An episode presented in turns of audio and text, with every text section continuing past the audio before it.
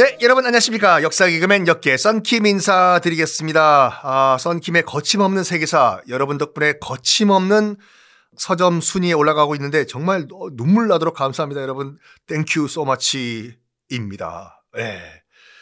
자, 지난 시간에 예루살렘이 어떻게 해가지고 유대교와 또 이슬람교의 공통 성지가 됐냐 말씀드렸죠. 아, 원래는 야훼 그를 모셨던 신전이 있던 터에서 모하메드 이슬람교를 창시한 모하메드가 천사와 손을 잡고 밤하늘을 날아서 승천을 한 곳이다. 해가지고 여기가 이제 이슬람교의 성지가 돼요. 이슬람교에 현재 이런 말이 있거든요. 메카를 향해서 여러분들 이슬람교도들은 기도하는 거 아시죠? 근데 메카를 향해서 기도를 하는 것도 참 그 효험이 있는데 메카에 직접 가서 어, 그 이슬람 교도들은 죽기 전에 한 번 꼭 메카 한 번 꼭 가는 게 소원이라고 하죠. 메카 현지에서 기도를 하면 소위 말하는 기도빨이 10만 배래요. 10만 배. 지금 사우디아라비아에 있는 메카에 가서 직접 기도를 하면 기도빨이 10만 배. 그런 반면에 예루살렘에 가서 기도를 해도 기도빨이 소위 말해서 500배라고 해요. 이슬람교 3대 성지가 있어요. 3대 성지. 첫 번째가 메카. 우리가 무슨 뭐 전자 제품의 메카, 뭐 프로야구의 메카 할 때 그 메카가 그 이슬람교 넘버원 성지죠. 그 아, 사우디아라비아에 있는 게. 그 넘버원 성지고 두 번째가 이제 메디나라는 데가 있어요. 메디나가 어디냐면 이제 모하메드가 죽은 땅인데 거기가 number two 성지고 number three number three 성지가 바로 예루살렘입니다. 3대 성지예요. 그래서 예루살렘에 지금도 그 이슬람 교도들이 많이 가요. 기도하러. 거기서 기도하면은 기도빨이 500배인데 그 여기서 모하메드가 승천하셨는데 그래가지고 서기 691년에 이슬람 성직자들이 어 모여봐봐. 음 여기 우리 모하메드 우리 선지자께서 예언자가 승천한 이곳 여기에 우리 또 사원을 하나 만드는 게 어떨까? 허 좋은 생각이야. 여기도 우리 사원 하나 만들자고 어, 이거 넘버 3 성지인데 말이야.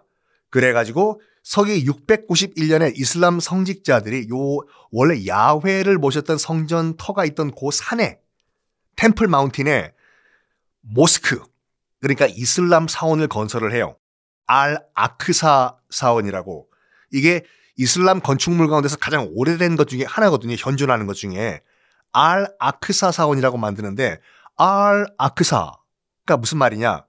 가장 먼 곳에 있는 이란 뜻이라고 해요. 그래서 가장 먼 곳에 있는 사원이다. 라고 해서 알 아크사 사원인데 어, 요 알 아크사 사원도 지금은 코로나 때문에 못 가지만 그 전까지만 하더라도 관광객을 받는 그런 관광지였거든요. 물론 아주 엄숙하게 들어가죠. 조건이 까다롭고. 그 안에 들어가면 큰 바위가 하나 있는데 요 바위가 뭐냐면 여기를 발을 동 딛고 모하메드가 승천을 했다. 그 승천한 어떻게 보면 스프링보드다. 라고 얘기는 해요. 그 바위가 있어요. 그 성전 안에. 그래서 종합을 해보면 애매모호한 지금 그 위치에 두 가지 종교의 성지가 섞여 있거든요. 유대교의 통곡의 벽 있지 않습니까? 그 큰 벽 앞에서 어이야 어이야 어이야 어이야 어이야 우는 건 아니에요. 그 주문을 모르는 사람들이 들었을 때 우는 것처럼 보인다고 해서 들린다고 해서 통곡의 벽인데 유대교의 통곡의 벽도 어떻게 보면 알 아크사 성전 안에 있어요. 성전 안에 바로 붙어 있어가지고 그러니까 알 아크사 성전이랑 지금은 황금돔이라고 하거든요. 위에 황금 색칠을 해놔가지고 황금돔인 알 아크사 사원과 이 유대교 최고의 그런 그 유적인 통곡의 벽이 딱 붙어 있네.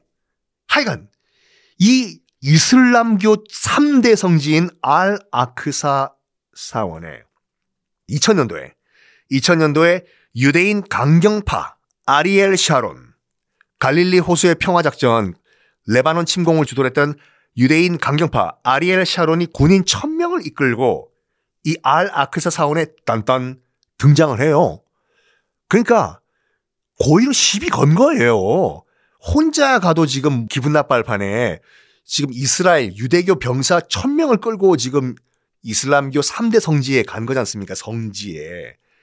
당연히 몇몇 신자들이 돌을 던지면서 항의를 했어요, 그때요. 아리엘 샤론 물러가라! 물러가라! 돌 던지자마자. 내가 이걸 기다렸어. 아리엘 샤론은 기다렸다는 듯 바로 돌 던진 시위대들에게 발포 명령을 내립니다. 사원 앞에서요.